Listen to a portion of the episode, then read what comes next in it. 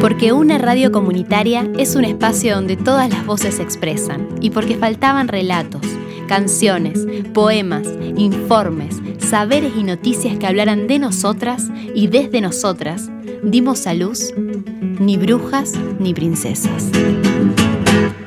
Hey Mara, ¿cómo te va? Eh, Cari, ¿cómo andas? Bien, sentate, sentate acá un rato, charlemos. Ay, qué bueno, parar un minuto. ¿Querés un café? Sí, dale. Bueno, dos cafés, por favor. ¿Cómo te fue con los pibes de segundo? Bien, bien. La verdad que yo creí que nos iban a enganchar mucho con la novela, pero nos está yendo bárbaro. ¿Vos sabés que se quedan, toca el timbre y seguimos leyendo? No, es que está buenísimo. Sí, además se están armando unos como debates interesantes, ¿viste? Estuvimos viendo unos videos. La verdad que bien. Che, ¿y viste la, la conferencia de Claudia Piñeiro en el Congreso de la Lengua? Vos sabés que no, ya me la han comentado algunas chicas de ahí en la sala de profe, pero no, no la vi. La verdad que estuvo buenísima. Y sabes que me gustó mucho porque reivindicaba a las mujeres en la literatura oral, que es un espacio re interesante para nosotras donde siempre estuvimos presentes, ¿viste? Desde narrar, inventar nuevos Sí. mundos, acompañar. A mí la verdad es que me encantó. Siempre me parece que Claudia es una referente porque esto de mostrar lo difícil que fue para las mujeres publicar, hola, ¿cómo va? Publicar, viste, este, tratar de mm, lograr llegar a esos espacios que siempre nos trataron como una minoría. Sí, totalmente. O siempre, viste, se contaba sobre nosotras, se explicaba nuestro mundo. Es para tener en cuenta. Por suerte están empezando un poco a cambiar las cosas. Bueno, no sé, al menos acá en la escuela, también en la universidad, me cuenta mi hija, ¿viste? Y en otros espacios como que hay un poco más de apertura y empezamos a encontrar espacios para encontrarnos. Sí, totalmente.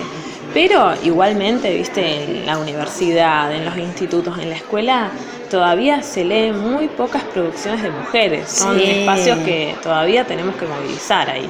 Hay que llevar, hay que insistir, por eso, viste, lo de segundo. Totalmente. eh, trabajarlo con los chicos las chicas en el aula. Y, y es verdad lo que vos decís. Es como que hay que insistir, porque no, no se da naturalmente. No, no, no. Estamos en un espacio que hay que tomarlo directamente. Así que bueno, che, ahora si querés te paso eh, el link de la, de la conferencia de Piñeiro, así la tenés. Soy escritora y como dijo Reinaldo Arenas, los escritores estamos encaprichados en ponerle palabras al silencio, a los silencios actuales y a los anteriores, incluso a los que vienen desde 500 años atrás. En el 2019 me resulta imposible no hacer un paralelismo entre una lengua que quiere imponerse sobre otras, habladas en un territorio dominado, y la férrea oposición de muchos a que la lengua se modifique adoptando los usos que introdujo la perspectiva de género. De nada sirve ni oponerse ni tratar de imponer un lenguaje atravesado por la realidad. La lengua está viva y siempre será, con el tiempo, lo que el uso determine. No sabemos hoy si el lenguaje inclusivo terminará siendo adoptado por la lengua española.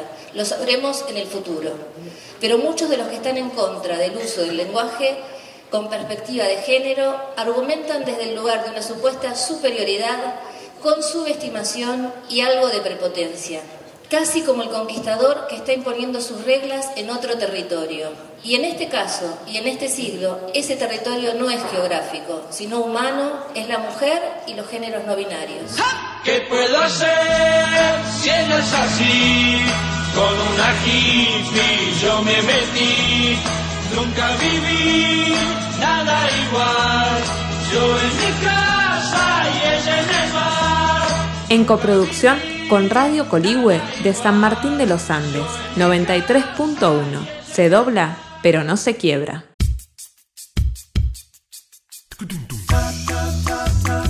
El mundo, un mundo. Mi mundo, tu mundo, mi mundo. Un nuevo mundo hecho con todas las voces. Soy Claudia Cocac, profesora en letras. Doy clases de lengua y literatura a nivel secundario, a nivel superior y también en la universidad. Ante las cuestiones que nos ocupan, eh, referidas en primer lugar a si hay una literatura femenina, en principio digo no, no hay una literatura femenina, es la literatura. Porque de la misma manera podríamos plantearnos si hay una literatura masculina o si hay una literatura de niños. ¿En qué sentido lo podríamos decir? O sea, ¿en qué sentido podemos decir que hay una literatura femenina? ¿En qué sentido podríamos decir que hay una literatura masculina? Que solo la leen los hombres y la literatura femenina que solo la leen las mujeres. Entonces, este, ante ese planteo, eh, vemos que la dimensión de la universalidad que tiene la literatura se pierde. Entonces, por eso yo no creo que sea correcto decir que hay una literatura femenina. Si entendemos por literatura femenina la que escriben las mujeres, es de alguna manera y entre comillas bajarle el precio.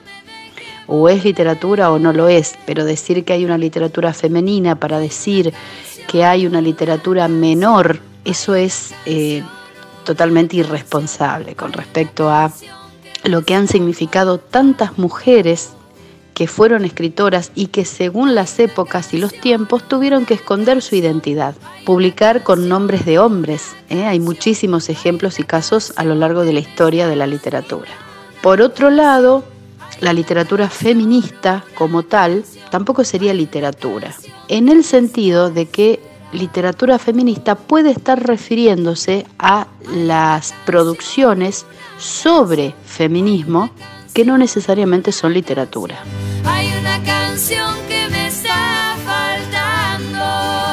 Lo que me movilizó muchísimo en este último tiempo como para llegar a modificar mi práctica de enseñanza de la lengua y la literatura han sido las cuestiones en torno a la ESI, a la educación sexual integral, porque justamente planteando una perspectiva integral es que podemos llegar a considerar la total igualdad de derechos entre los hombres y las mujeres. Por lo tanto, viéndolo desde esa perspectiva, eh, tratar algunas obras literarias que eh, tengan en cuenta esas eh, cuestiones que son culturales, de diferencias marcadas entre lo que un hombre y una mujer pueden o deben hacer en una sociedad, me ha resultado sumamente interesante como para plantear debates al respecto. Pero bueno, siempre es en torno a los contenidos, al, contenido que se narra y no en sí al hecho de que una obra literaria haya sido escrita por un hombre o por una mujer. O sea, no soy más o menos feminista por dar a leer a mis alumnos solamente literatura escrita por mujeres.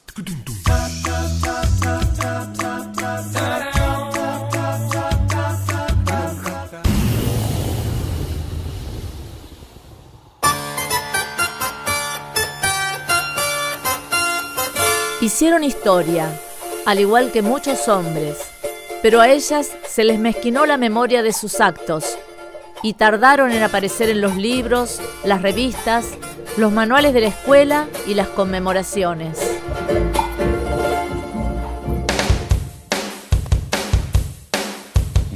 En 1929, la escritora inglesa Virginia Woolf contaba que un día visitó el Museo Británico y encontró miles de libros sobre la mujer, pero todos escritos por hombres. Ante este hecho, hubiera sido fácil pensar que la literatura es cosa de hombres y que las mujeres se han limitado a ser inspiradoras de la creación literaria, pero no creadoras. Parte del objeto producido, pero raramente productoras del mismo. La palabra que mejor definiría el papel de la mujer en la historia de la literatura universal sería ausencia. Una de las explicaciones para entender esa presencia casi excepcional de mujeres escritoras, desde los inicios de las literaturas europeas occidentales hasta hace poco más de 150 años, fue el difícil acceso de la mujer a la educación y a la cultura letrada. Mientras que los varones asistían a la universidad, sus hermanas ni siquiera podían pisar sus jardines. Tenían que ser, en el mejor de los casos, autodidactas. Durante siglos se consideró que la mujer no necesitaba saber leer o escribir para desarrollar las tareas que tenía asignadas en función de su sexo y que tener esos conocimientos constituía un peligro, una ventana abierta al mundo exterior y una forma de rebelión. A lo largo del siglo XIX, asistimos en Europa al fenómeno de las mujeres que irrumpen planteando decididamente su derecho a escribir, y a que su literatura sea valorada como la de sus compañeros masculinos, pero no pueden hacerlo con nombre propio. Escritoras como Mary Shelley, Jane Austen, George Sand, las hermanas Brontë, Colette o Víctor Catalá, entre otras, para escribir tuvieron que masculinizarse, o sea, negar su condición de mujeres y asumir una identidad varonil a través del uso de un seudónimo o del apellido del marido.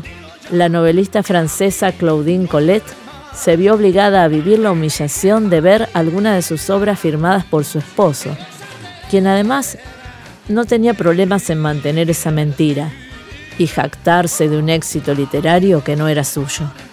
A principios del siglo XX, Virginia Woolf nos da las claves sobre qué necesitaban las mujeres para poder competir con los hombres como creadoras de literatura, unas guineas y una habitación propia, es decir, algo de dinero que proporciona independencia y acceso a la cultura, y una habitación cerrada a cal y canto, un espacio propio, no solo entendido como un lugar físico, individualizado y separado, sino también como un espacio vital en el que la mujer pudiera ser dueña de su tiempo.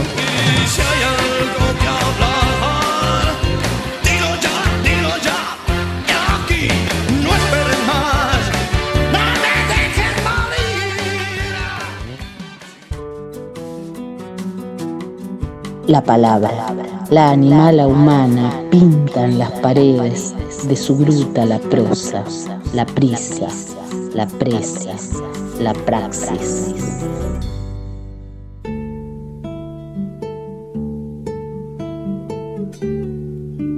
Todo lo que usted quiera, sí, señor, pero son las palabras las que cantan, las que suben y bajan. Me prosterno ante ellas las amo, las adhiero, las persigo, las muerdo, las derrito. Amo tanto las palabras, las inesperadas, las que glotonamente se esperan, se acechan, hasta que de pronto caen. Vocablos amados brillan como perlas de colores, saltan como platinados peces. Son espuma, hilo, metal, rocío, persigo algunas palabras. Son tan hermosas que las quiero poner todas en mi poema. Las agarro al vuelo cuando van zumbando y las atrapo, las limpio, las pelo, me preparo frente al plato, las siento cristalinas, vibrantes, eburnias, vegetales, aceitosas, como frutas, como algas, como ágatas, como aceitunas. Y entonces las revuelvo, las agito, me las bebo, me las zampo, las trituro, las emperejiro, las liberto. Las dejo como estalactitas en mi poema, como pedacitos de madera bruñida, como carbón, como restos de naufragio, regalos de la ola. Todo está en la palabra. Una idea entera se cambia porque una palabra se trasladó de sitio o porque otra se sentó como una reinita adentro de una frase que no la esperaba y que le obedeció. Tienen sombra, transparencia, peso, plumas, pelos. Tienen de todo lo que se le fue agregando, de tanto rodar por el río, de tanto transmigrar de patria, de tanto ser raíces. Son antiquísimas y recientísimas viven en el féretro escondido y en la flor apenas comenzada. Sí, ellas, las palabras. ¿Y a dónde van? dónde va? ¿Y a dónde va? ¿A dónde va?